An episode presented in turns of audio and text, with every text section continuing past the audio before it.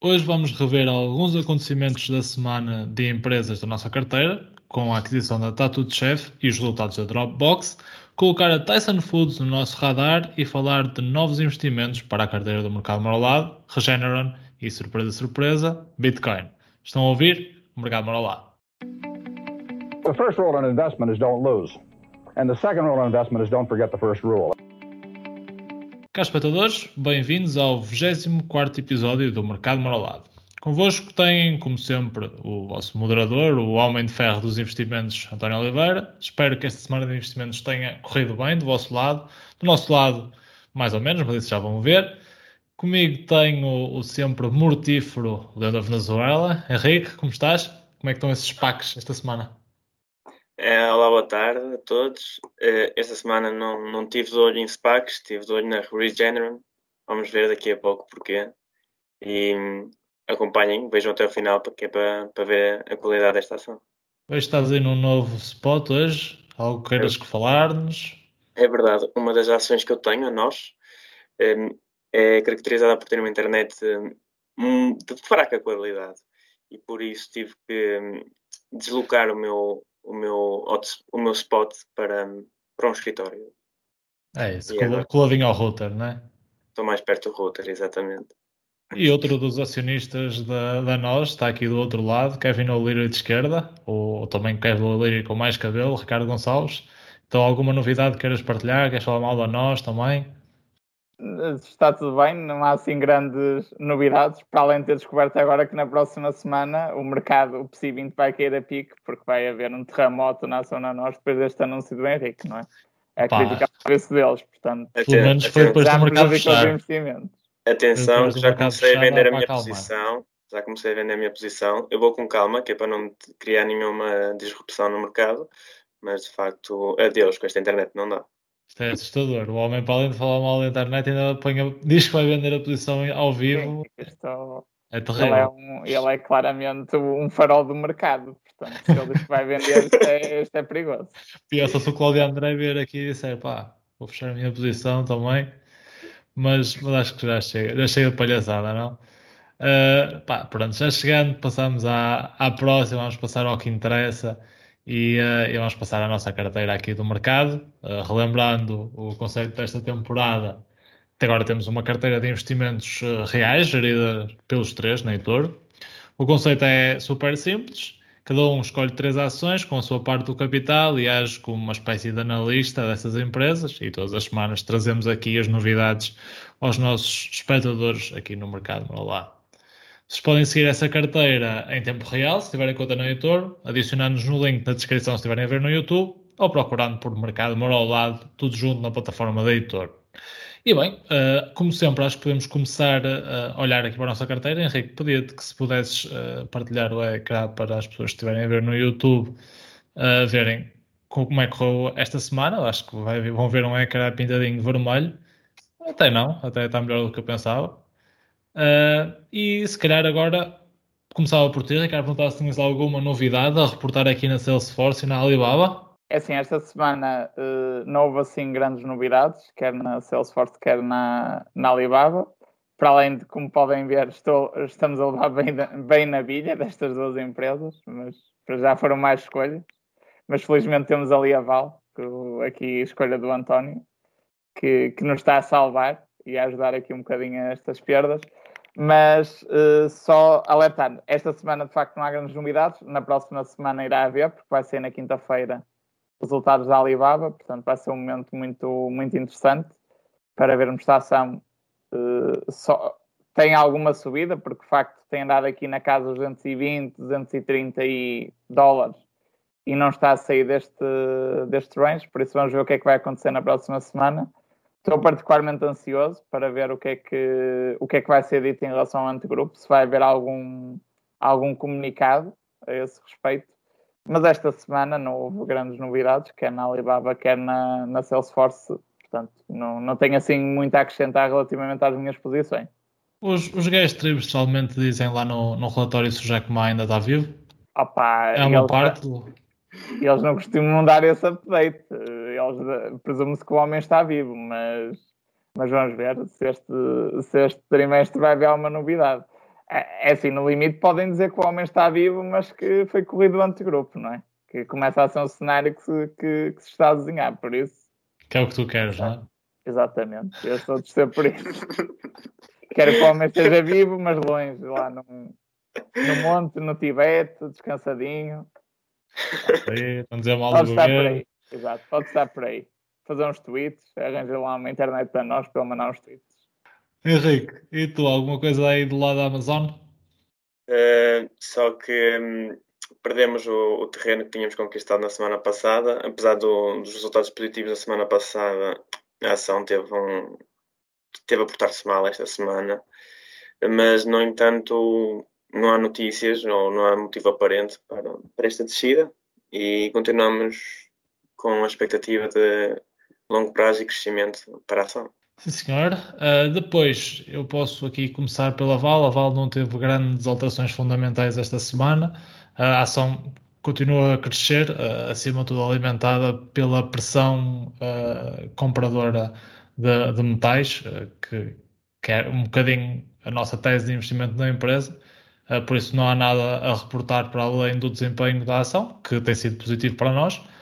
Uh, e depois uh, há bastante mais a falar uh, na Dropbox, a minha outra posição em carteira que escolhi na semana passada, uma vez que a Dropbox esta semana fez o, o seu reporte de resultados e, e cabe-me a mim trazer-vos as novidades. Bem, a empresa de facto apresentou os resultados ontem, as novidades foram, foram boas, eles continuam a executar, a executar bem o seu plano. Uh, e tiveram receitas no trimestre de 511 milhões de dólares, uh, eh, 12% acima do período homólogo, e resultados não gap de 35 cêntimos por ação, acima dos uh, eh, 30 cêntimos esperados pelos analistas, por isso chupem analistas. é normal já os analistas estão sempre um bocadinho abaixo. Felizmente para nós é nas empresas onde nós temos posição. Uh, queria destacar que aqui, quando falamos de resultados GAP e resultados não GAP, uh, GAP são as normas, uh, as normas exigidas por empresas na América, não GAP são, são o cenário que a empresa considera mais verdadeiro para o, o investidor. E eles aqui no não GAP decidiram retirar, acima de tudo, as compensações do pessoal em, em ações, em compensações por ações, é a grande, é a grande fatia do, do dinheiro que eles, que eles tiram entre GAP e não GAP. Uh, bem, para além disso, na semana passada falei-vos da minha tese de investimento e dos números que considero completamente essenciais uh, aos que os investidores uh, passem a analisar e, e temos que analisar no futuro. Esses, esses, números são os utilizadores pagantes, uh, que passaram de 14,6 milhões de utilizadores no Q1 do ano passado, no primeiro trimestre, para 15,8 milhões de utilizadores no Q1 deste, deste trimestre, que é um crescimento uh, bastante assinalável. E se quisermos comparar trimestre em cadeia, o crescimento foi muito agradável também. No Q4 de 2020 o número era de 15,48 milhões, por isso tivemos mais ou menos um crescimento de 35 mil utilizadores a pagar num trimestre, o que são ótimas notícias, na verdade, porque este é um dos vetores de crescimento da empresa. O outro dos vetores de crescimento, uh, no que diz respeito às receitas por utilizador, uh, é, são, é, são, as receitas por utilizador que passaram no trimestre, no quarto trimestre do ano passado, ou seja, o último trimestre da empresa, de 130,17 dólares para este trimestre 132,55 dólares. Ou seja, o outro fator de crescimento da empresa também é positivo e a empresa continua no bom caminho.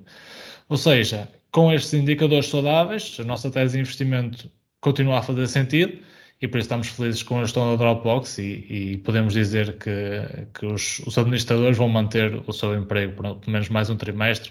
Aqui a malta do mercado moralado vai, eh, vai estar satisfeita com eles e, portanto, vai permitir que eles mantenham os seus, os seus empregos. O que é que explica este crescimento e, e o que é que explica que, que a empresa tenha cada vez mais receitas por utilizador? Em boa parte, uh, o valor gasto por cliente subiu porque o HelloSign teve um, um, um, uma, uma, um desempenho bastante melhor do que tinha vindo a acontecer, porque teve vários uh, upgrades uh, operacionais e, para além disso, passou a estar disponível em 21 línguas diferentes. Uh, quando a empresa foi comprada, ainda era um software bastante pequeno, que teve, demorou o seu tempo a ser adaptado, mas agora está em, cheio de força, está, está em, em força completa dentro da, da, empresa da Dropbox e dentro do, das ofertas que, que, a empresa tem para os clientes e isso nota-se porque registrou um aumento de 70% de assinaturas uh, neste trimestre, o que é bastante considerável. Uh, isto mostra que a empresa está a fazer um bom trabalho, está a fazer um bom trabalho a, integrar verticalmente as aquisições que tem feito e, a dar valor quer ao acionista, quer ao próprio cliente com estas aquisições. E uma das aquisições que vem no relatório é uma nova, uma nova empresa que foi comprada, a DocuSign, por 165 milhões de dólares. e esta empresa, acredito que também possa ter algum sucesso, como a, o HelloSign está já a demonstrar.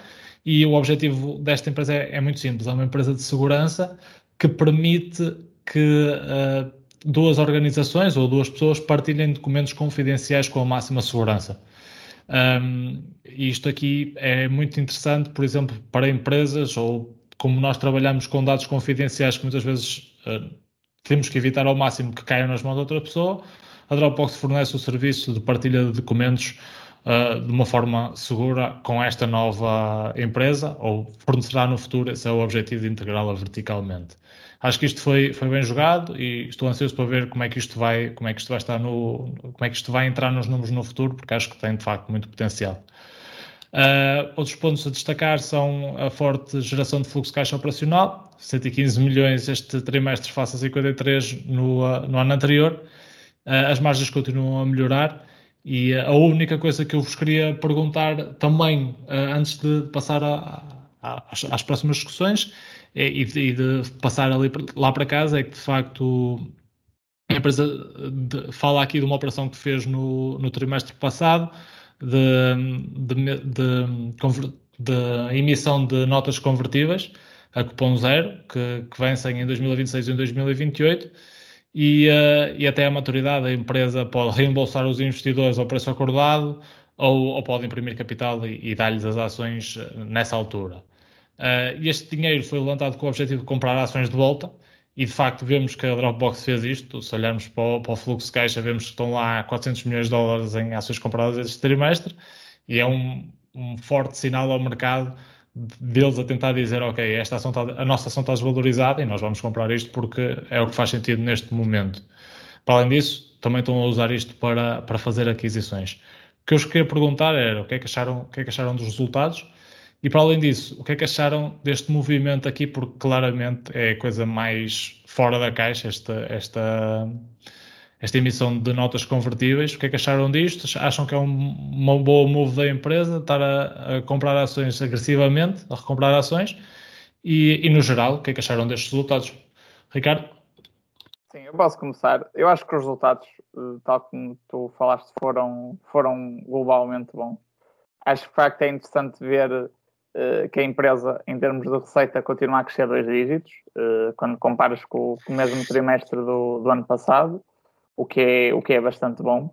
Uh, depois também tocaste aí na parte do, dos users, continuam a crescer, e acima de tudo também o, o, os users premium, e acima de tudo também a receita média por user continua a crescer. Foi uma das coisas que falámos na, na semana passada, que é fundamental neste tipo de, de empresas e, e, de facto vê-se que, que, isso continua a acontecer na Dropbox, o que eu acho que é, que é bastante positivo, uh, portanto por aí não, não teria muito a, a acrescentar. Uh, o, que é que, o que é que eu diria relativamente a essa operação que falaste de, de compra de ações próprias? Eu pessoalmente uh, percebo a estratégia da empresa e, e, acho que de facto, tal como já, já nós falamos, o, ela parece-me estar bastante descontada face àquilo que são os seus fundamentos e, e considerando as taxas de crescimento que ela tem tido e que estes resultados de facto só vieram comprovar. Uh, agora, eu, eu sinceramente volto a dizer aquilo que já disse. Uh, preferia pessoalmente que a empresa uh, se calhar investisse no negócio, usasse esse dinheiro para investir no negócio e não para recomprar ações porque acho que de facto isto é um tipo de negócio que vai exigindo sempre investimentos uh, e parece-me que se calhar uh, a empresa poderia guardar parte desse cash para, para investir no negócio. Agora, também muito sinceramente, a empresa já tem, tem, tem uma geração de caixa forte e se calhar no entender dela, uh, aquilo que ela gera de caixa é suficiente para cobrir essas necessidades de investimento uh, que ela tem. Eu pessoalmente fico sempre um bocadinho desconfortável com a questão do, dos, dos buybacks, mas por um lado percebo a estratégia da empresa, não é? Porque no fundo tem ali uma oportunidade de comprar uh, ações dela e sinalizar ao mercado que está barata. Mas, mas eu pessoalmente não, acredito que possa não ter um impacto significativo em termos de prejudicar o, o investimento, mas pronto, vejo sempre com algumas reservas este tipo de, de movimentações, sinceramente. Mas de qualquer maneira, uh, eles compraram, de certeza, 450 milhões de, de dólares. 400 e pouco. Pronto, e eles tinham sinalizado ao mercado um, um bilhão, não é? Ainda estão abaixo, não sei se se cabam continuar no, no próximo trimestre, provavelmente. Eh, mas... É sim, é, que, é quando eles dizem eles dizem que têm uma linha pronta para comprar, não é? Depois pois, não quer dizer das que... condições do mercado e, das próprias condições de negócio da empresa. Sim, mas de qualquer maneira eu pronto, acho que tenho sempre algumas reservas nisto. É uma forma de, de dar valor ao, ao, acionista, de facto, mas no negócio que ainda acho que não está maduro, uh, tenho sempre algumas reservas neste tipo de movimentações. Sim, e eu acho que não tenho nada a acrescentar. Um, acho que é uma estratégia da empresa em relação a isto, das notas para comprar capital. Acho que é uma estratégia da empresa. De facto, nós falamos várias vezes que parece que o preço da ação não reage uh, ao comportamento dos fundamentos da empresa. Já quando falámos há um tempo atrás, dissemos, quando falámos da primeira vez, na primeira temporada do, do mercado moralado da ação, falamos que isto podia ser uma estratégia para desbloquear uh, o valor da empresa para ela começar a subir. Tem subido um bocado, mas eu acho que ainda tem muito para crescer e acho que, acho que a empresa está, faz todo sentido comprar quando a ação está, está muito barata. Representa, e, e, sendo que isto é bastante significativo, esta recompra de capital é significativa. Os 450 milhões que me disseste, acho que na, na capitalização atual que é 50, 11 mil milhões, não é? Acho que é 9. 9? Ou seja, Sei, tipo, mas posso confirmar rápido. Se não me engano, era 11. Da última vez que lembrei. 10.1. Pronto, ou seja, é um valor, um valor grande. Ou seja, Sim, são, são 5% da empresa. Exato. E, exato, quase 5%. E acho que é importante para, para dar aquele sinal e aquele empurrãozinho ao, ao mercado para acordar para a vida. Vamos ver se funciona. Uh, sim, de facto, a ação, a ação já saiu um bocadinho desde daquele range onde nós começámos a investir nela, eu e tu, Henrique, que nos 19, 20, 19 20 dólares. Nós entramos, entramos com 8 mil milhões de market cap, se não me engano. De facto, já mexeu um bocadinho. Estes, estes resultados acho que confirmam ou pelo menos ajudam-nos a, a manter-nos seguros no investimento. Uh, eu também, eu partilho um bocadinho da tua opinião, Ricardo, acho que preferia que eles, que eles uh, ou não fizessem este, pelo menos este tipo de, de ação para recomprar ações, pá, porque eles tinham dinheiro no balanço, por isso preferia que comprassem menos, uh, comprassem menos ações, mas que usassem o dinheiro que tinham no balanço, ou a própria geração de caixa pá, não, não, percebi muito bem a ansiedade, a não ser que eles queiram fazer aqui uma movimentação mais agressiva na compra de, de, de, de empresas. Pá, eu ainda pensei que eles pudessem fazer isso com, por exemplo, uma box, uh, não sei se vocês conhecem a empresa, uh, é outra empresa parecida com a Dropbox, um bocadinho mais pequena. Não sei se ainda podem estar a pensar ou não fazer isso, já lhes daria ali uma dimensão bem, bem grande.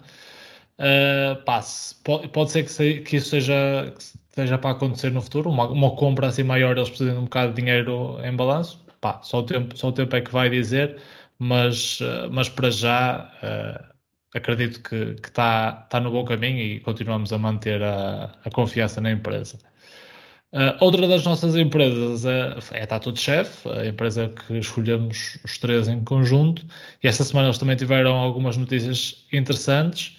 Uh, a Tattoo Chef enviou, uh, enviou à SEC um 8K, que é um documento que as empresas cotadas nos Estados Unidos devem enviar ao regulador sempre que existe algum tipo de, de alteração material no seu negócio.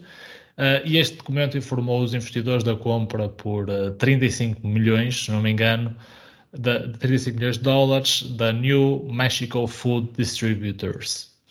Uh, isto é uma empresa mexicana que lhes vai dar acesso ao próprio mercado no México, mas acima de tudo, e acho que isso é, é o mais interessante, uh, dar-lhes uma porrada de espaço de produção. Uh, isto vai-lhes trazer fábrica, algumas fábricas bastante grandes no México.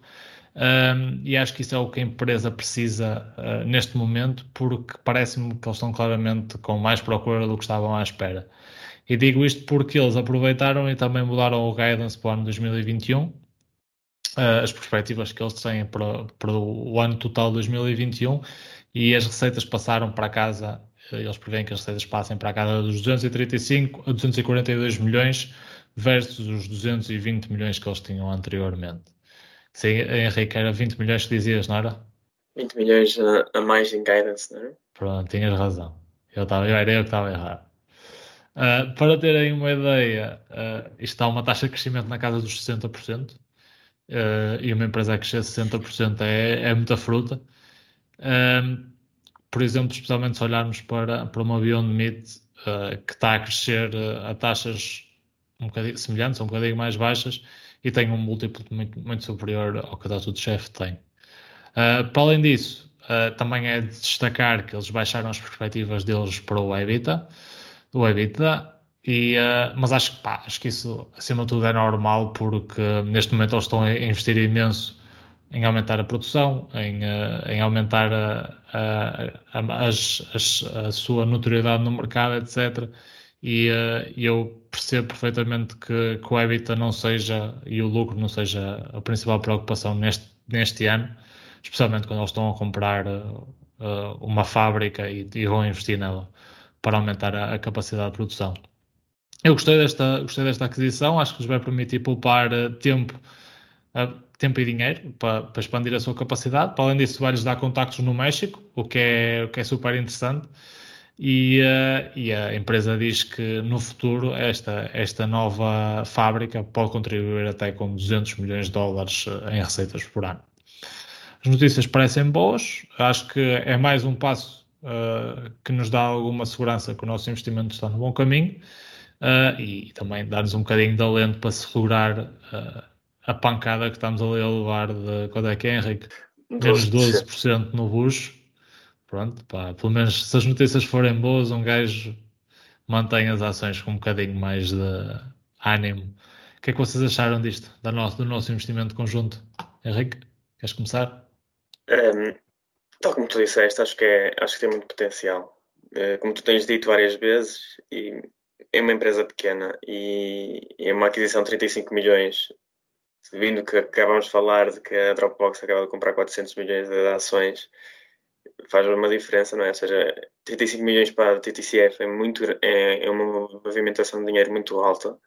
Uma empresa muito jovem, mas que estes 35 milhões vão aumentar muito a produção e sabemos que a procura pelos produtos deles tem sido muito, muito alta.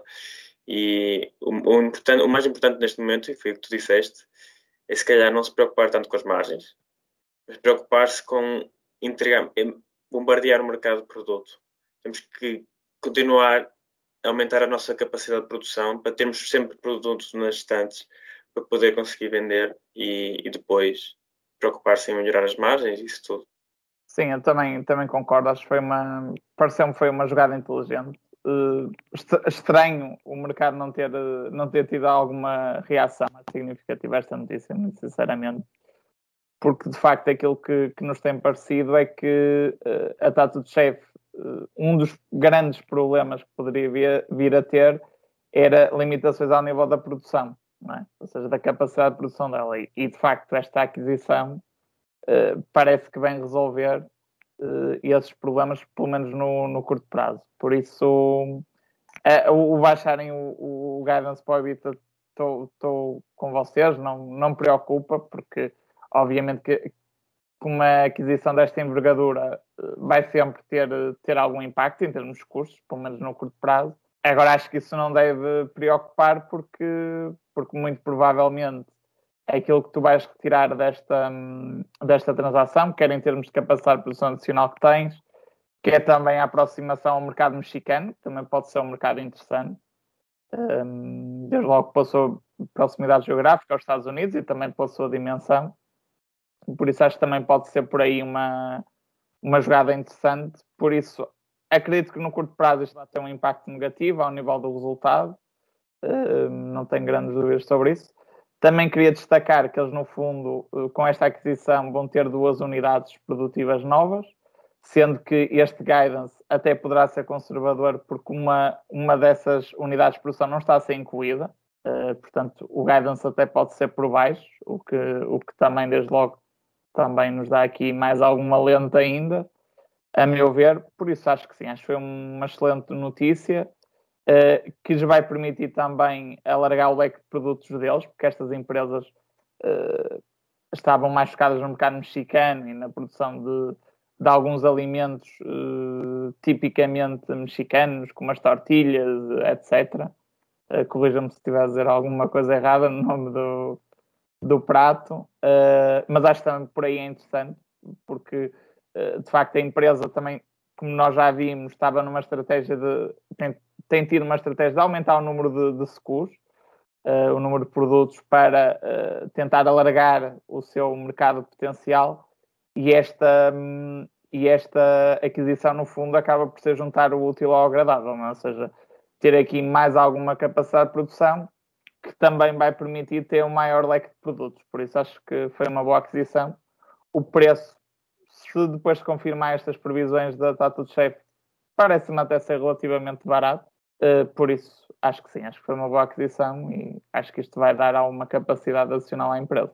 Pá, é uma cena, uma cena porreira é que hum, estes, esta, esta compra permite que eles continuem, para além disso, a ser cada vez mais integralmente, uh, verticalmente integrados porque é uma cena espetacular que eles têm, porque eles produzem basicamente todos os componentes de, dos pratos finais deles, o que, é, o que é muito porreiro, desde as tais tortilhas, desde a massa da pizza, desde o próprio pepperoni vegetal que eles fazem, o cara, os gajos fazem tudo, e isso é ótimo para não estar dependente de um, pelo menos da, da, produção de outra pessoa, estás dependente da entrega da matéria-prima, ok, mas cortas ali uma dependência e é fixe, e podes, com, com a economia estável, podes aumentar a tua margem facilmente. A outra coisa que eu queria destacar também, que não tinha destacado, é que é porreiro os gajos tinham um balanço sólido, tiveram uma oportunidade, bateram 35 milhões, não se endividaram, continuam com um balanço sólido e têm muito mais produção, por isso, pá, acho que é tremendamente positivo. Também acho que esta, como a Henrique disse, é uma empresa jovem, pá, sendo uma empresa jovem, epá, é normal que os investidores não cheguem aqui e comecem a tirar o dinheiro à maluca, epá, eles trimestre a trimestre vão ter que provar que de facto são diferentes, são especiais, e trimestre a trimestre vão provar a história deles e, e se nós estivermos certos no que, no que achamos que, que vai acontecer no futuro, vamos ser, vamos ser uh, remunerados pelo nosso investimento, mas lá está, é, é, é, mais, mais pequeno, mais, digamos, especulativo, mas acredito que está, está no bom caminho. Não querendo então acrescentar mais nada aqui na Tatu de Chef, podemos fazer aqui a ponte para, para outra empresa de comida que o Ricardo nos quer trazer, esta um bocadinho mais tradicional. O Ricardo, vais-nos falar da Tyson Foods, não é? E eu tinha uma questão para ti antes de, de nos falares desta empresa, é se tu preferes assim milfs como a Tattoo Food ou se preferes assim mais novinhas como a Tattoo Chef? Uh, depende, depende. Mas gosto, que, gosto normalmente de coisas mais novinhas. Gosto de coisas mais novinhas, prefiro coisas mais novinhas. Mas ainda assim, de vez em quando, para, para estar mais seguro, também prefiro uma coisa assim mais, mais antiquada e por isso é que trago aqui a, a taxa. De vez em quando, de vez em quando vais à procura de umas milfs, não é? Exatamente. Só para variar um bocado. Até porque um homem está sempre a aprender, não é? Por é isso é verdade. Tem que procurar conhecimento. Portanto, eu hoje trago a, a Tyson Foods, ainda não para investir. Uh, eu se calhar ia fazer um, um, primeiro enquadramento, porque é que trago esta ação. Uh, eu trago esta ação basicamente, uh, em parte, pela, pela forma que o nosso portfólio e a, a, composição setorial que o nosso portfólio neste momento tem. Ou seja, se vocês olharem para o nosso portfólio, é verdade que fizemos aqui duas compras esta semana, uh, mas neste momento estamos com uma grande exposição a empresas de setor tech como podem ver, ou seja, temos aqui a Dropbox, a Alibaba, a Amazon, temos a Salesforce também. Depois temos a Tattoo Chef, que é verdade que é uma empresa deste setor, mas que é um, uma, uma empresa, uma small cap, não é? Que tem um nível de risco ainda, apesar de nós acreditarmos no futuro da empresa, tem um, não deixa de ter um nível de risco bastante elevado. E, portanto, também é natural, como vocês veem, que no cenário de quedas de mercado uh, a ação possa oscilar mais e, portanto, isso do ponto de vista da carteira não é tão positivo. E, portanto, uh, eu acho que há aqui, se calhar, a necessidade de nós uh, contrabalançarmos isto com a abertura em, em ações em, e abrir posições em ações tipicamente com beta mais reduzido ou seja, com menor volatilidade em, em, setores que são tipicamente menos voláteis aos, aos ciclos económicos e, e aos ciclos do mercado. E nesse sentido surgiu a, a Tyson Foods. A Tyson Foods é, é uma empresa líder no mercado norte-americano, trabalham essencialmente no mercado norte-americano, uh, ao nível do, do processamento de, de carnes, eles uh, são, são líderes ao nível quer da carne bovina, carne suína, também a carne de, de frango, ou seja, eles eh, de facto são um dos grandes uh, players do, do mercado. Depois, outra curiosidade sobre a Tyson Foods, já que estamos a falar em empresas uh, vegan e falamos da Tattoo de Chef, uh, a Tyson Foods, até 2019, ela tem uma posição de cerca de 7%, um pouco menos de 7%, na Beyond Meat, que vende, sendo que vendeu essa posição um pouco antes do, do IPO da, da Beyond que, que aconteceu em 2019. Não sei se estão arrependidos ou não de terem vendido uh, a Beyond porque não sei a que preço exatamente venderam na altura, porque a empresa ainda era privada, mas uh, desde aí a empresa teve uma grande subida. Agora nos últimos dias acho que tem caído uh, bastante. Mas... dia 2, não é? Dia 2 acho que é 9% ou 8%. Mas já acalmou bastante. É, e os resultados também não foram bons, não é daquilo que, que vi, por isso também teve aí uma queda mais, Foram mais forte. Está aqui 6% neste momento. Sim, falando, voltando aqui à Tyson Foods, eles também estão a apostar na, nesta parte do, do segmento vegan, sendo que eles esta semana, inclusivamente, eh, anunciaram aqui novos hambúrgueres, portanto, parece que eles também estão, estão fortes neste mercado. E até o facto de eles terem tido uma posição na, na Beyond Meat, não é? uh, no passado também me leva a crer que eles já tenham aqui algum know-how e, uh, e aliás, quando eles venderam a Beyond Meat, a jogada deles foi, foi muito, uh, ou seja, já tinham algum know-how desse tipo de mercado, venderem a posição para depois usarem esse montante para investirem em linhas, em linhas próprias. Na altura foi essa a estratégia, por isso acho que também por aí pode, pode ser interessante. Relativamente à empresa, portanto, o, o, o, negócio em termos de crescimento, ele tem sido reduzido, não é uma empresa de, de, de grande crescimento. Uh, nos últimos anos, por exemplo, a média de crescimento da receita nos últimos cinco anos tem andado aqui na casa de 1,5%, uh, o, que não é, o que não é muito alto, mas também numa empresa madura uh, é relativamente normal. Uh, em termos de métricas, uh, para o mercado atual, de facto, eles uh, têm métricas aqui bastante, bastante aceitáveis. na casa de, um, por exemplo, o P ratio está na casa aqui das 14 vezes. o Enterprise Value sobre o EBITDA, neste momento, está na casa das 7,5 vezes, o que é relativamente, relativamente baixo. E em termos de, de cash flow, a empresa também é uma boa geradora de cash flow Uh, e, por exemplo, o cash flow faça aquilo que é um market cap neste momento está ali na casa das 8 vezes, em termos de free cash flow, portanto, que é bastante baixo. Para além disso, a empresa também tem um bom histórico de, de distribuição de dividendos. Neste momento tem um dividend yield na casa dos 2,3%, uh, sendo que uh, tem um payout de cerca de 30%, que é relativamente conservador para, para este tipo de, de negócio. Depois, para além disso, em termos de balanço, a empresa também tem um balanço bastante, bastante sólido. O total do ativo, uh, segundo as contas do, do início deste ano, é de cerca de 35 mil milhões de dólares, para um total de passivo uh, que anda aqui na casa dos 20 mil milhões de dólares. Portanto, tem aqui uma autonomia financeira bastante grande. Em termos de dívida líquida, tem aqui alguma dívida líquida, mas depois face ao EBITDA, o, o, o net debt sobre, o EBITDA não está em níveis reduzidos, uh, por isso, em termos de, de balanço, a empresa também apresenta uma, uma boa situação.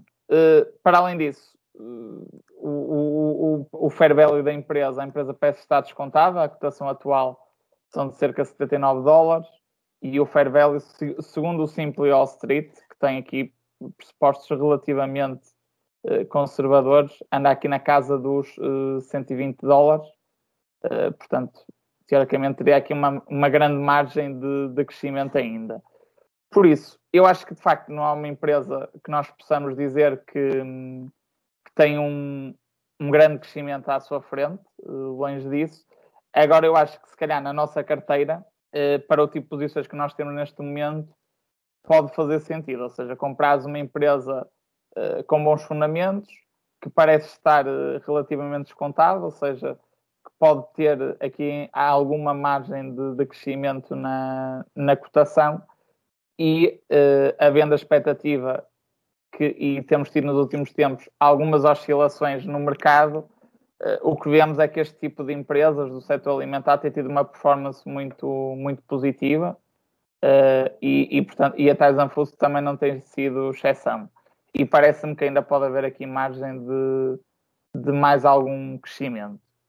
por isso, neste momento, Ainda não tomei a decisão de, de propor para a carteira, porque, porque também quero aguardar aqui um bocadinho, avaliar outras oportunidades e também já tenho duas posições neste momento, portanto posso abrir mais uma posição.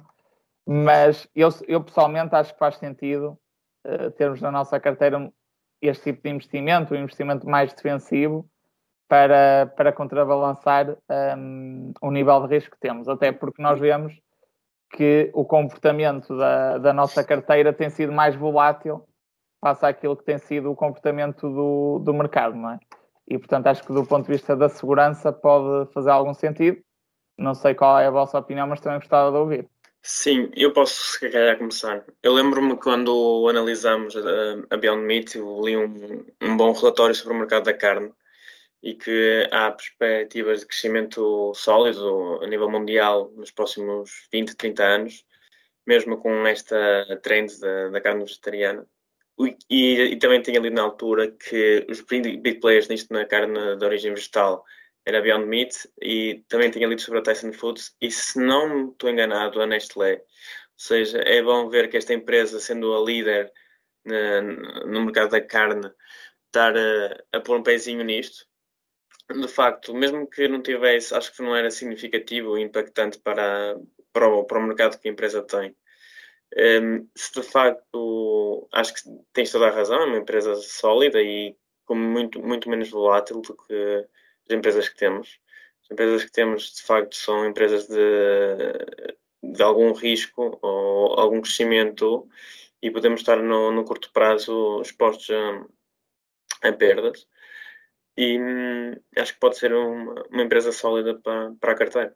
Uh, sim, uh, acho que o que dizes faz todo sentido. Também foi um bocadinho nesse sentido que eu fiz a minha escolha esta semana na minha terceira posição, para dar um bocadinho de estabilidade à, à carteira. Uh, mas falaremos disso mais à frente.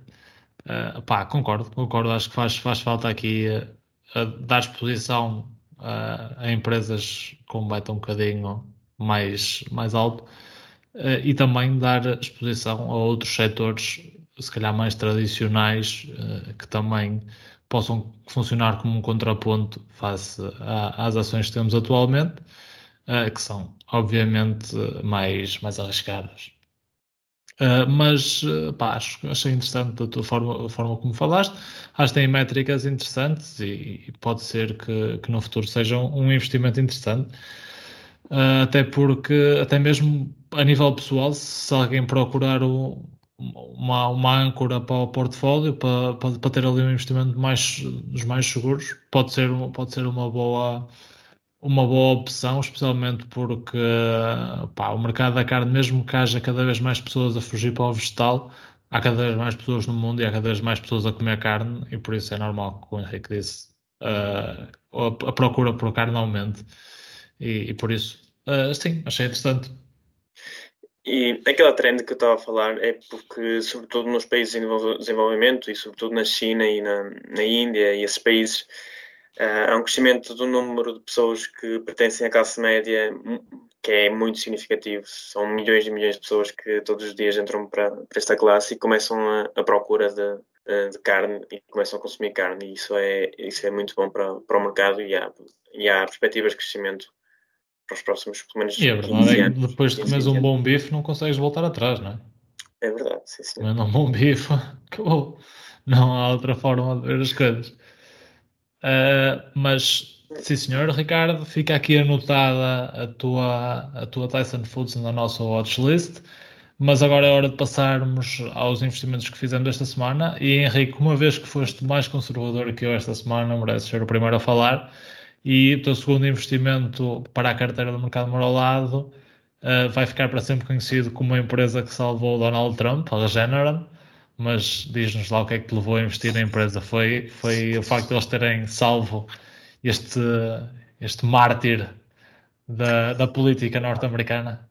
É verdade. Uh, em parte, sim. Em parte, sim. E outra parte, porque já há algum tempo tinha ouvido falar da Regeneron e, e ouço muitas vezes também falar, porque até porque acho que, acho que a ARC tem investido bastante na empresa e sabes como é que é. Os treinos do Wall Street Bet sempre chegam ao mais novo da, do grupo, mas um, eu venho aqui a falar de uma empresa que, apesar de estar a, associada a estes dois sítios, que às vezes pode estar associado com maior risco ou, ou um preço hum, alto para o, para o que a empresa mostra, com os fundamentals, eu acho que esta empresa tem estado, tem, tem, uma, tem fundamentals muito bons é isso que vou apresentar aqui hoje e acho que uma empresa de saúde também era necessário para, para a nossa carteira.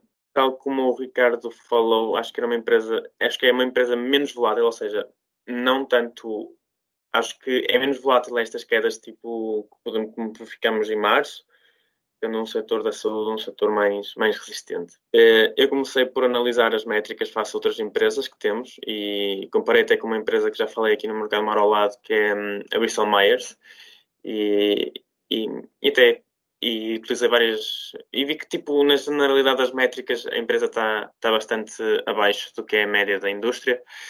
Uh, por exemplo aqui no price to earnings ratio podemos ver que tem um price to earnings de 15 de 15.3 uh, que se compara contra 29.9 um, do mercado das empresas desta indústria. A empresa tem caído muito muito significativamente nos últimos meses. Desde novembro, junho do ano passado tem caído e vi que os preços estamos a, a falar de valores que estão bastante, bastante baixos face ao que registramos uns meses atrás e, e queria entender porquê e entender se era uma boa, um bom investimento. E, e queria começar por falar que a empresa pareceu-me bastante, bastante boa na, na perspectiva do crescimento que vai ter nos próximos anos. Eh, aqui no Simple Wall Street também utilizei agora para ver o que eles dizem e qual é a opinião deles sobre a ação. Eh, eles têm estimativas muito, muito conservadoras, sendo que a partir de 2023 prevêem um crescimento de 4% por ano. E isto deve-se, sobretudo, ao facto de que eles não estão a ter consideração a entrada de novos produtos para, para, para a empresa. A empresa acho que está num ponto de viragem também. Eu digo isto também da Bristol Myers, mas aqui acho que ainda mais significativamente. É uma empresa que tem 11 medicamentos em fase 3 de, de trials e, e, e, muitos outros produtos em teste. E, e, é uma empresa que tem muito potencial e tem já medicamentos que uh, têm uma perspectiva de crescimento muito sólida nos próximos 2, 3 anos falamos sobretudo daquele medicamento que tu falaste que salvou o Trump, o Regen Covid, que hum, os jornalistas preveiam que as vendas de 2021 eram de 1 bilhão, agora há estimativas para 2,6 e as estimativas nunca se sabe muito bem ao certo, porque isto, muito, isto, o próprio tema do Covid é um bocado incerto. Nunca se sabe quando é que vai passar, nunca se sabe como é que vai ser. Mas, no entanto, já o, o, governo americano voltou a pedir não sei quantas doses, milhões de doses à, à Regeneron. As, as entregas até julho estão todas destinadas para, para, para, os Estados Unidos e depois a Alemanha também mostrou ter interesse e eu acho que muitos outros países vão, vão, vão seguir estes dois, eh, estes dois países e, e a empresa teve que procurar formas de aumentar a produção. Uh, acho que uh, as vendas deste, deste medicamento vão ser muito mais, muito mais significativas do que, do que se esperava e isso mesmo verificou-se nos resultados que saíram esta semana. Uh, e outra, outra, outro fator que me fez bastante investir nesta ação foi o, a forma como eles têm investigado e têm procurado novos investimentos e queria destacar sobretudo o facto de elas terem, eles terem um data center muito, muito, muito bom eles recolhem informação com mais de, em mais de 21 países, com 100, mais de 100 um, uh, parcerias e têm recolhido muita, muita, muita informação. E, informação que eles utilizaram mesmo para desenvolver o medicamento de Covid. E esta informação que o medicamento Covid veio de, de, de uma adaptação do, do, medicamento que eles tinham já para, para outros vírus, como o ébola. Ou seja, é uma empresa que tem uma boa, um bom historial. Em cinco meses conseguiu criar um produto para um vírus. Ou seja, tem uma capacidade de criar um, novos medicamentos e, e, novos produtos muito rapidamente, com base no, no conhecimento que eles têm e, e, na informação que eles têm e na, no data center que eles têm. E acho que isso é uma grande vantagem para o futuro. Os crescimentos para os próximos anos, segundo o que eu penso, vão ser muito mais significativos, mas eu posso mostrar aqui as previsões do Simple Wall Street. Uh, o Simple Wall Street prevê aqui, ou seja, uma subida de 8, um, ehm, do ano passado de 6 bilhões de revenue para 8 bilhões.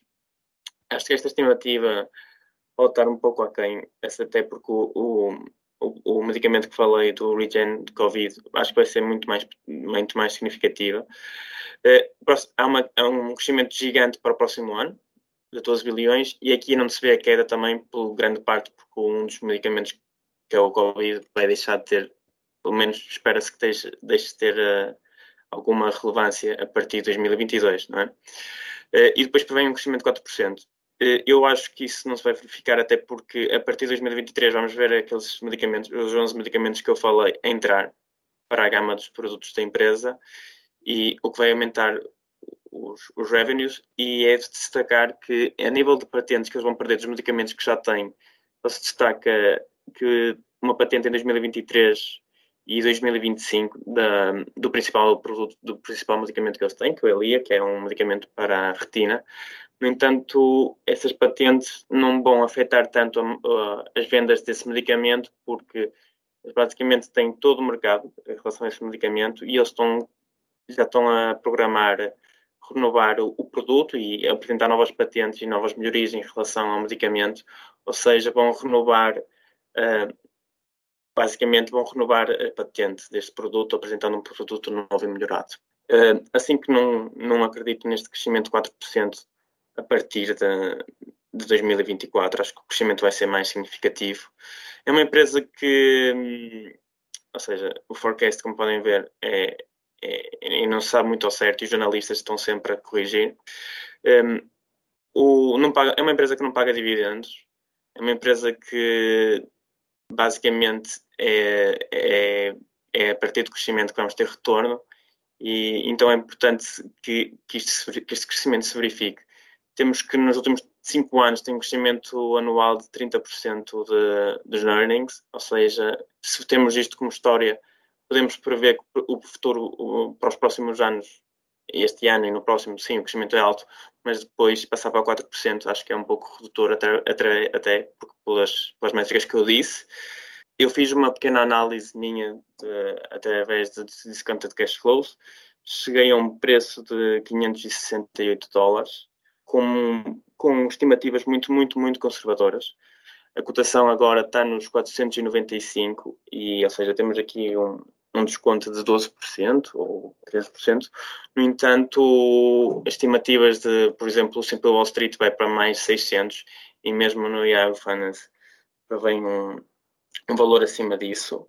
E acho que foi uma, é uma excelente aposta neste setor e uma excelente aposta em termos de crescimento e num setor mais sólido, mas uma empresa que tem uma tecnologia e muito conhecimento por trás. E o facto de, esta, e é importante esta indústria, o facto deles estarem a recolher muita informação e terem a capacidade de produzir novos produtos.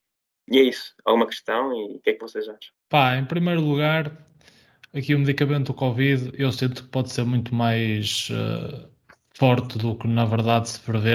Acho que se calhar Covid vai ser uma realidade muito mais endémica dentro da nossa sociedade do que, do que se prevê e muito provavelmente este medicamento vai continuar a ter, uh, a ter bastante utilidade no futuro e para além disso o que tu disseste uh, não é só este medicamento, é a capacidade que eles têm de adaptar a tecnologia que têm para outros Covid que possam vir a surgir ou outro tipo de vírus. Isso é interessante. Uh, opa, o facto de eles perderem o Elia uh, é uma coisa normal, é uma coisa normal dentro da, da indústria farmacêutica, mas também é, é, é, verdade que eles têm, como tu disseste, têm no mercado todo neste momento e, e as pessoas criaram relação com este medicamento ao, ao, longo do tempo, os médicos criaram relação com este medicamento. O lobby do Elia deve existir em todos os, os consultórios oculares, etc. Por isso o Elia não vai desaparecer eles vão fazer lá as gigajogas que eles fazem a dizer que mudam a patente, não mudam merda nenhuma, mas pronto, fazem ali uma coisa qualquer e, uh, e têm uma patente nova. Mas o que é verdade é que uh, o medicamento, a composição do medicamento antigo vai ser aberta a genéricos. Isso vai fazê-los perder um bocadinho da receita, mas como diz, eles têm um pipeline grande de medicamentos em testes. Em princípio, um, dois, uh, é muito provável que se materialize em produtos uh, com utilidade no mercado. Muitos deles podem até não se materializar, mas é normal, é, é, o que acontece na indústria farmacêutica. Mas é como tu dizes, eles são uma empresa bastante inovadora ao nível da pesquisa, o que nos dá alguma confiança que de facto desse pipeline saiam medicamentos úteis. Por fim, uh, os, antes disso, concordo com, a avaliação que fizeste, vimos juntos os pressupostos, etc, etc. Parece que, que a empresa está numa avaliação interessante. E só para acabar, atenção, disseste que eles não pagam dividendos, mas até a, até a data, porque com a nossa entrada aqui, podemos começar a forçar os gajos a começar a, a bichar dinheiro aqui para o mercado lado, porque com uma posição do calibre que adquirimos, pá, nós fazemos o que queremos toda género agora. Ricardo, o que, que, que é que achaste? Sim, eu, eu estou com vocês, acho que é um bom investimento. Uh, o, a questão do medicamento do Covid, eu acho que de facto pode ter um impacto, se calhar não tão grande em 2021, mas se calhar mais estendido ao longo do tempo, porque se tudo correr como previsto, a vacinação vai ter efeitos e, portanto, esperemos que o número de pessoas que precisam do medicamento seja, seja reduzido, mas acredito que mais à frente uh, isso, o medicamento possa ser utilizado e, portanto, acredito que se calhar o impacto uh, pode não ser tão grande quanto se prevê em 2021, sinceramente acho isso, mas acredito que depois possa ser uh, diluído para, para anos seguintes. Portanto, concordo aqui com, com o ponto de vista do António. Relativamente à questão dos patentes, é, é, normal, mas também daquilo que me pareceu a empresa é bastante inovadora e, tal como o Henrique falou, tem, tem várias, neste momento vários medicamentos já em fase 3 de testes, portanto, eles vão continuar a ter um portfólio uh, de, vários, de vários produtos, portanto, por aí acho que não é uma coisa relativamente normal e, e o facto de perder a patente não quer dizer que o medicamento não vai ser vendido, longe disso. Agora, se calhar as taxas de crescimento que esse medicamento uh, estava a ter em termos de vendas, calhar vai, vai diminuir ou até vai ter alguma redução, mas, mas por aí acho que não vai ter um impacto, um, acredito que não vai ter um impacto significativo. Para além disso, o, os crescimentos que, que se prevê de 4%, que o Henrique falou, eu acho que são por baixo, porque a empresa nos últimos anos tem crescido uh, sempre acima de dois dígitos. E relativamente à avaliação, uh, se nós olharmos para algumas métricas em termos históricos, uh, por exemplo, olharmos para métricas como o P-Ratio ou mesmo como o Enterprise Value sobre o EBITDA, eu posso só aqui dar-vos alguns números, e aquilo que vemos, por exemplo, de média uh, nos últimos cinco anos, uh, por exemplo, do, do, price to earnings, a média foi de 32 vezes e neste momento estamos com um valor na casa das 16 vezes. Uh, e no caso do Enterprise Value sobre EBITDA, a média histórica dos últimos 5 anos tem sido na casa de 19 e agora estamos com um valor na casa das 13 vezes. Portanto, somando a isto o crescimento que se espera, eu acho que a empresa vai ter, parece-me que pode haver uma boa oportunidade de investimento e acredito que o, o fair value que falaste, de 580, não sei se, estou em, se não estou em erro, acho que se calhar está bem por baixo, porque me parece que a empresa vai continuar a crescer e vamos ver se vai começar a pagar dividendos. Não é? Também seria, seria interessante para ter mais alguma forma de remuneração do capital. Acredito que isso vai acontecer, até porque outras empresas do mesmo setor já pagam dividendos e bons dividendos, portanto, acredito que mais tarde ou mais cedo a Regeneron também vai seguir aquilo que tem sido a linha do, do resto do mercado e também começa a pagar dividendos. Eventualmente, com o amadurecimento, acho que é o caminho de qualquer indústria farmacêutica, não é?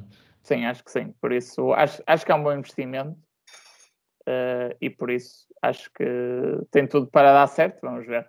Imagino o Elia, a partir de 2023, prevém que comece a cair 4% ao ano.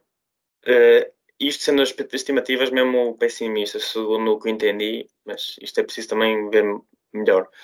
Uh, em relação aos outros medicamentos que eles têm para, para, para cancro e outras coisas, uh, prevêem um crescimento também rápido até 2023 e a, partir daí um crescimento estável. E é o que tu disse, ou seja, as previsões do CPO Wall Street não têm, tendo em conta que vão entrar mais medicamentos para, para o mercado e eles não sabem como prever as vendas desses, desses medicamentos, ou seja, nem sequer prevêem nada. E em relação ao medicamento de Covid, eu acho que o medicamento ainda pode vender muito este ano, até porque ele tem duas, uma vantagem muito boa, que ele é eficaz contra todas as variantes de Covid que existem e possam surgir, em princípio, pelo que, pelo que eu entendi e das leituras que eu fiz, também não sou entendido em medicina, mas do que eu entendi, o medicamento é, é muito bom em, em, em possíveis variantes, variantes que possam surgir. E, e ontem uma notícia que eu vi na Bloomberg Business que uh, o país que está mais vacinado no mundo, que é os Seychelles, tem mais de 60 e tal por cento da população vacinada, tem tido crescimentos de, de, tem tido muitos e, e, até teve que confinar algumas áreas de, das ilhas. Não assusta as pessoas, Henrique, que os gajos foram vacinados com vacinas chinesas. E isso é, ah. injetaram-lhes água. Claro que os gajos apanham Covid, não é? Compram ah, vacinas okay. aos chineses, o que é que eles estão a fazer? então não assusta as pessoas, vamos ficar por aqui, mas eu acho que o cocktail de, de, de vírus que tem este produto da Regener da Regeneron contra o Covid, acho que tem, tem potencial para crescimento e, e os outros medicamentos não estão para ir embora e aí vem mais 11 medicamentos e tem muito conhecimento por trás. E eu não sei se repararam, os nossos ouvintes aqui do, do YouTube vão poder ver que eu estou iluminado quando estou a falar da Regeneron, assim que isto é um presságio do que vai acontecer para daqui para a frente. E também é só olhar para o Trump, não é? O gajo ficou forte ali como um touro, meu. O medicamento é bom. Eu, até, eu, eu, sinceramente até, até pensei em tomar essa porcaria para ver se me, se me põe aí cheio de. Isso, isso é tipo esteroides, de certeza, ou caraças. Por, porque sei. o velhote, o velhote uh, arribou logo, meu. Ele, Aquele... tinha tudo, ele tinha tudo para morrer. E Isso é uma bomba de caraças, meu. É. Aquele gordo laranja, mano. Gordo laranja velhote, mano. O medicamento é bom, cara. Ora, morte certa, se não fosse aquilo. Se não fosse um medicamento. A, a, Regeneron, a Regeneron foi aqui um investimento consensual aprovado pelos três em Conselho de Administração do Mercado Moro ao lado, uh, o que mesmo não se pode dizer da minha terceira compra para a carteira, que teve que haver aqui umas negociações uh, muito fortes ali com, com o Henrique, que aprovou assim um bocado a contragosto, mas, mas pronto, é, é este é tipo o Senado norte-americano, vamos fazendo aqui negociações no, nos bastidores para tentar passar a, a, os investimentos que queremos. Uh, e o investimento que estamos aqui a falar é, é Bitcoin, como já falámos anteriormente, e, e, quem está a ver em vídeo já viu ali na carteira a BTC a aparecer. Antes de mais, queria destacar que fui o primeiro a investir o dinheiro todo, o que é normal para mim, porque quando eu tenho dinheiro em caixa tenho que sempre pô-lo a mexer, é absolutamente impressionante. Na minha carteira pessoal, eu pus o objetivo a mim mesmo de pôr uh, tipo 15% mínimo de cash e no outro dia dei por mim e tinha tipo 2%. Não sei se é uma coisa que vos acontece, mas a mim é, é muito complicado manter dinheiro sem investir porque eu apaixono-me e, e vou atrás das coisas. Mas, mas bem, Quanto ao investimento, porque é que eu escolhi é, pôr estes 50 dólares em bitcoins? É bastante simples e qualquer pessoa que olhe para um gráfico de massa monetária nos últimos tempos percebe que de facto houve ali um pico gigante, quer no Banco Central Europeu, quer uh, no, na Fed americana, houve muito dinheiro imprimido uh, nos últimos tempos de forma muito rápida. É normal, Uh, quando imprimimos muita coisa, uh, quando metemos um, um grande influxo de, de, oferta no mercado, o valor das coisas desce e, uh, e é normal esperarmos aqui uma inflação de curto prazo que a Fed diz que vai ser de curto prazo, não sabemos se ela vai ser de controle ou não, mas a minha tese é que de facto vai haver inflação. As pessoas não estão assim muito à espera dela, mas quando ela aparecer, de facto, muita gente vai querer voltar-se para ativos que tenham uma, que tenham uma oferta, digamos assim, limitada. O ouro, durante muitos anos, foi esse, esse ativo refúgio, uh, mas na verdade, uh, eu olhando e, e, vendo várias coisas sobre a Bitcoin, cada vez mais me convenci que de facto a Bitcoin é uma espécie de ouro melhorado e, uh, e adopto essa, esse pensamento. Acho que, que em termos de, de, reserva de valor pode ter, uh, pode ter ali propriedades que o ouro não tem, especialmente no facto de ser uh, mais facilmente transportável, enviado de um lado para o outro, ser mais facilmente divisível, ser mais facilmente previsível dentro da sua massa, porque sabes exatamente quantas bitcoins vão existir em cada momento algo que é diferente do ouro, porque tens estimativas de, de reservas, de, tens produção, etc, etc, e, e é, é, diferente nesse sentido, e por isso acho que o ouro é, é uma forma um bocadinho melhor de ser uma reserva de valor. E porquê é que eu escolhi Bitcoin versus ouro aqui para proteger, para uma possível proteção de, de inflação?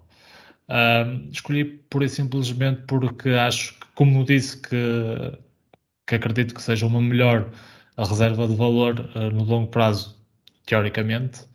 Acredito que possa haver uma adoção muito grande por parte da população nos próximos anos e isso ao acontecer vai, uh, vá uh, expandir o market cap da, da, Bitcoin, aumentando o valor por moeda e por isso queria também expor-nos um bocadinho a isto porque, porque acredito pessoalmente que possa ser uma coisa com, com potencial uh, no futuro.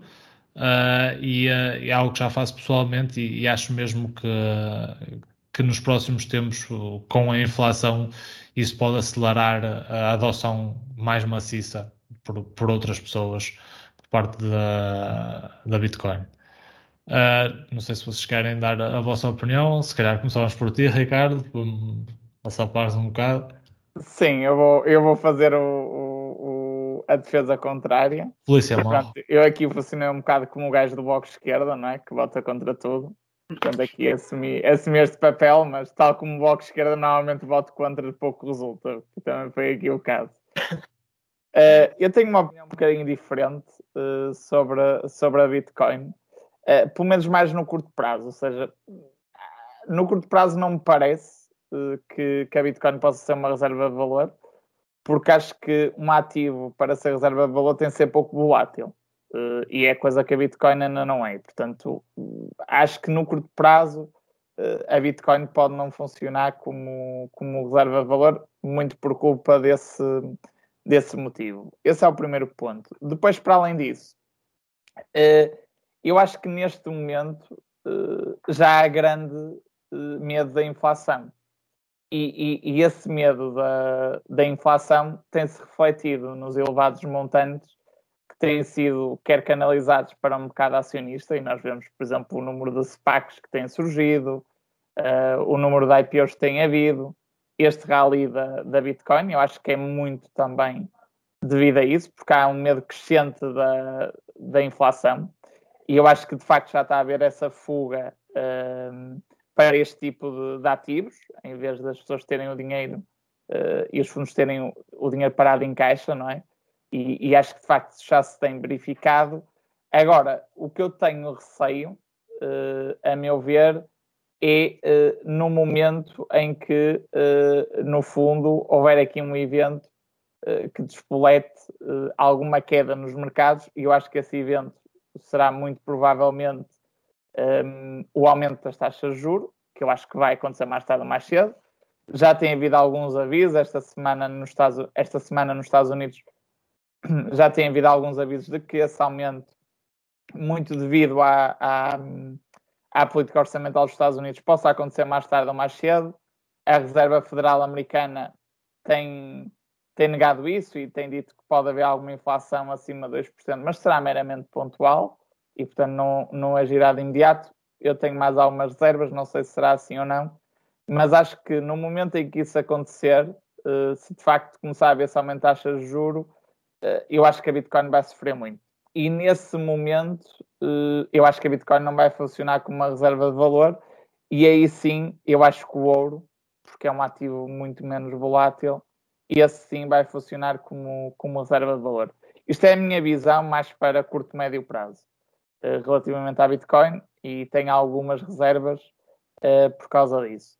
No longo prazo, também tenho, continuo a ter as minhas reservas relativamente à Bitcoin. Uh, acho que como meio como moeda de pagamento digital não me parece que, que, que vá ter um, um, futuro por aí além, porque, porque acho que já se vê algumas iniciativas de alguns bancos centrais para lançarem a sua, a sua própria moeda digital, e eu acho que isso vai acontecer cada vez mais no futuro, e, e, e, o dinheiro físico acredito eu que tenha os dias contados, mais tarde ou mais cedo, uh, por isso acho que por aí não, a coisa não vai correr muito bem. Como reserva de valor, uh, eu continuo a ter algumas reservas quanto a isso, até porque acho que mais tarde ou mais cedo, e se houver eventualmente problemas nos mercados, eu acho que a, regulação vai se levantar contra este tipo de, de, moedas digitais, não tenho grandes dúvidas sobre isso. E também sobre de que modo, esse já tem havido alguns, alguns alertas por parte de instituições, e penso também no último relatório da, da Berkshire, uh, na, na, conferência de imprensa deles, uh, eles também falaram da, da questão da, da Bitcoin e que eles também têm uma posição um pouco semelhante à minha e aquilo que, que eles dizem é que uh, a Bitcoin também pode ser um elemento que promova, por exemplo, o branqueamento de capitais e, e a fraude. É? e, e, de facto, esta nuvem sobre este tipo de ativos depois também pode levar a uma regulação mais apertada uh, que também possa pôr em causa o, a continuidade deste rally. Portanto, eu não sei se, se, este rally vai continuar ou não, se, se, vamos continuar a ter subidas muito agressivas. Acho que é, isso é difícil de, de, prever. Agora, de facto, aquilo que, que eu vejo é algumas nuvens no horizonte e eu pessoalmente prefiro continuar-me a manter afastado deste tipo de investimento. Se bem que já digo isto há muito tempo e a verdade é que já perdi uma subida de quase 5 vezes, mas ainda assim eu mantenho a, a minha posição e pronto estará na nossa carteira, porque eu não mando sozinho, mas, mas tenho algumas reservas relativamente a este tipo de investimento, sim. Sim, um, então se calhar eu aproveito para pegar aqui na deixa do Ricardo. Não há muito a dizer, ou seja, temos aqui os dois opostos, ou seja, a pessoa que é a favor e a pessoa que é contra, e eu devo dizer, e foi o que eu disse ao António, e é por isso que ele diz que metade de mim votou a favor e outra metade votou contra, ou absteu-se ou votou contra. Uh, porque eu entendo o ponto do Ricardo, e hum, entendo o ponto do António e eu acho que é importante também ter a exposição, e tu, como tu disseste agora, Ricardo, ter alguma exposição a Bitcoin ou a criptomoedas podia ser interessante porque de facto temos vindo, visto esta trend que é absurda de crescimento. E, e devo dizer desde já que eu só estava metade contra porque o António disse que queria investir em Bitcoin. Se ele me tivesse dito que era Dogecoin, já tinha dito que sim há, há séculos. Uma empresa, acho que é uma moeda muito mais estável e muito mais segura. E é uma, e é uma moeda que, em vez de ser reserva de valor, é uma fonte de rendimento. E é isso que eu gosto. É, mas continuando falando a sério, acho que por, por enquanto eu estou na ótica do Ricardo como reserva de valor não é, uh, não é acho que não é não, não é possível devido à enorme volatilidade mas acho aquela parte de mim que disse que sim foi porque acredito em certa forma no potencial das criptomoedas.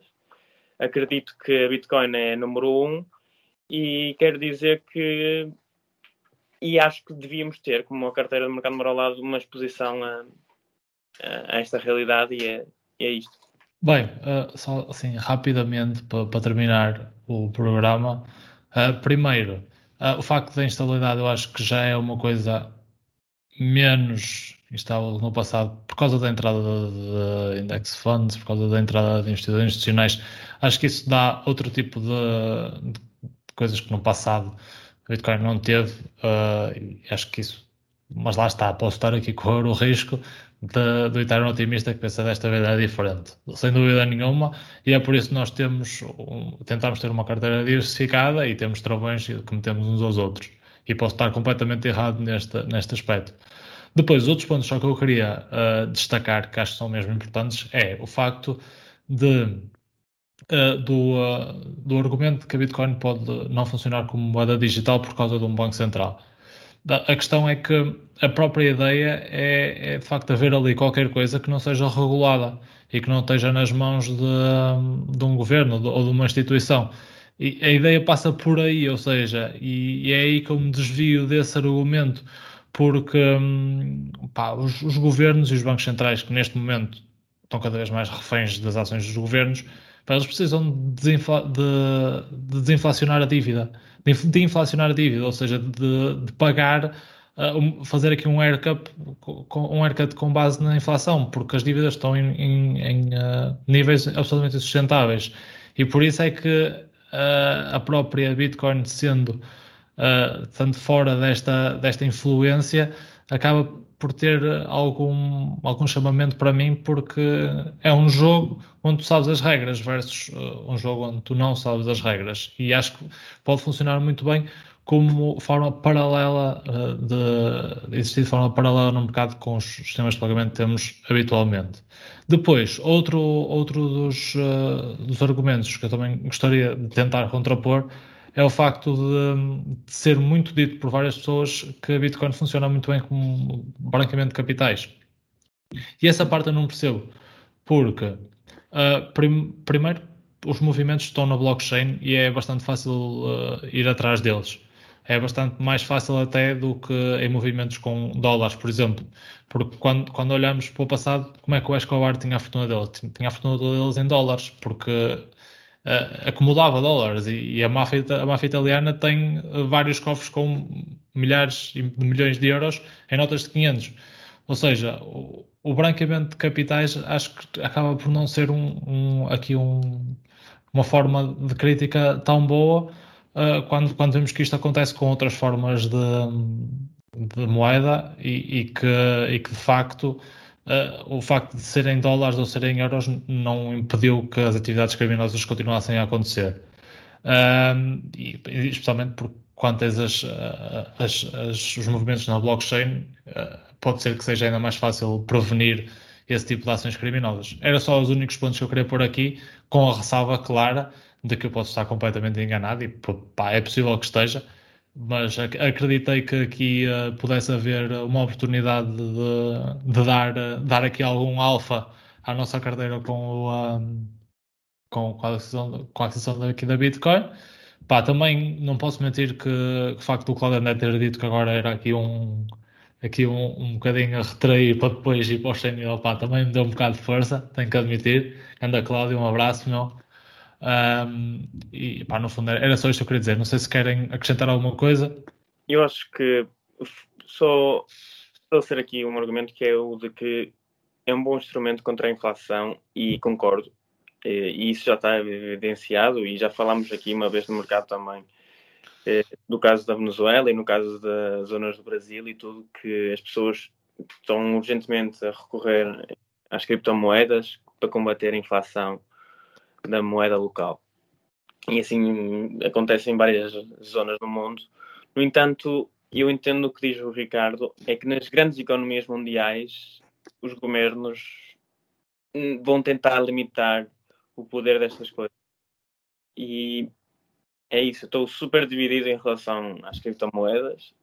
Hum, eu entendo os argumentos a favor, entendo os argumentos contra, mas é, para mim é difícil dizer algo objetivo e, e ter uma posição certa e segura hum, no que é isto, criptomoedas. Sim, eu só queria acrescentar uma coisa mesmo muito rápida. Um, eu concordo que de facto pode ser um bom instrumento para, para proteger da inflação. Agora, o que eu estava a dizer, a minha narrativa é que uh, eu acho é que a oportunidade, não é? Uh, esse hedging contra a inflação já está a acontecer e grande é parte da é oportunidade é já foi. Sabes? Eu acho, vejo mais por aí, mas, mas posso estar enganado e acho que a beleza dos investimentos também, também é essa, não é? Não, é uma crítica um completamente justa. É, é estarmos, é, pronto, com opiniões distintas e, e, quando até muitas vezes temos, temos opiniões similares, não é? Eu acho que isso também é beleza dos investimentos e cá estaremos para discutir no futuro quem, quem é que tem razão ou não. Acho que também vai ser interessante. Cá estaremos e também temos que usar este, esta trend para tentar entrar nos algoritmos, não é? Também foi uma forma de tentar que, de apanhar, apanhar views no YouTube. Que claro. Um gajo também tem que ser fino aqui nestas e coisas. Um, um hashtag com, a dizer Cláudio André puxa sempre views, não é? Puxa sempre. Puxa sempre.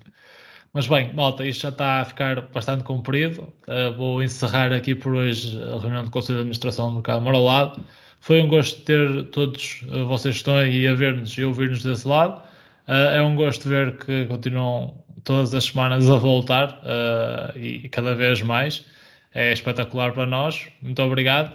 para a semana vai ser um episódio porreiro, que é o episódio 25, é sempre um número redondo bonito. Uh, não prometemos grandes surpresas, mas prometemos cá, estar cá e, e se calhar até uh, fazer aí um, um direto aqui no canal de, de, um gajo bem parecido que faz parte aqui do, do painel. Mas isso é para a semana e até nos encontrarmos de novo. Que o mercado esteja convosco. The first rule in investment is don't lose. And the second rule in investment is don't forget the first rule.